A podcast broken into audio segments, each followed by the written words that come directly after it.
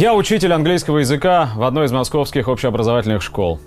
Мне кажется, то, что не смог сделать Гитлер, смогут сделать наши реформаторы, работающие в системе образования. Уже открытым текстом нам говорят. Трудно себе представить, что можно жить в мире без английского языка. Качество подготовки педагогов по иностранным языкам должно быть выше. Высококвалифицированный рабочий обязан уметь прочитать инструкцию к станку на иностранном языке. Теперь по пунктам. Во-первых, я помню и точно знаю, что английский язык – язык международного общения. Но не у всех есть возможность или желание, или способности применять английский язык на практике.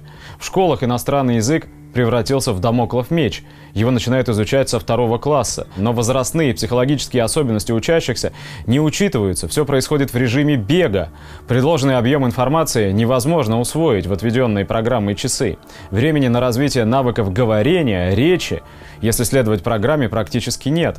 А впереди ВПР, Всероссийская проверочная, в четвертом и пятом классах. И что проверяем? Грамматику, понимание прочитанного, аудирование, а поговорить. Кто будет разговаривать? Говорить мы учимся с компьютерами на ОГЭ и ЕГЭ под секундомер. Дальше, как учить языку, когда в группе от 15 до 22 человек? Тут даже китайский метод площадного обучения мало поможет. А на подгруппы не делят, так как в системе нового подушевого финансирования учителя иностранных языков оказались в аутсайдерах. Про двойной коэффициент уже никто и не вспоминает. Я сама заканчивала школу с углубленным изучением английского языка. Поговорить у нас начиналось с первых уроков, и только потом шло развитие всех необходимых навыков – письма и чтения.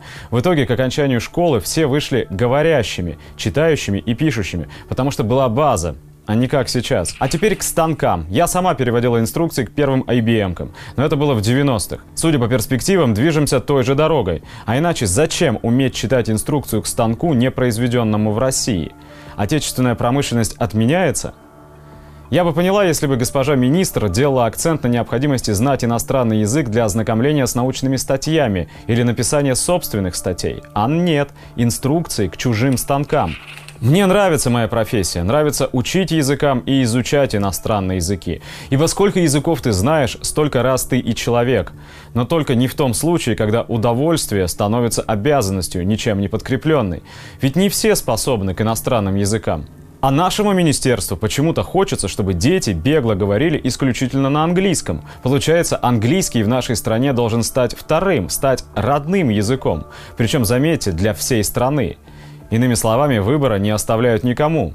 Государственный экзамен по английскому языку планируется сделать обязательным. Не историю, не географию, а именно иностранный английский язык. Все 145 миллионов. Да, мы сдавали 11 экзаменов в советской школе.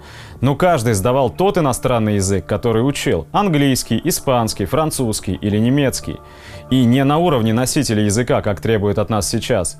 Сомневаюсь, что среднестатистический носитель языка смог бы справиться с заданиями ОГЭ или ЕГЭ по иностранным языкам, которые составляют сегодня у нас совершенно далекие от реальности как бы специалисты.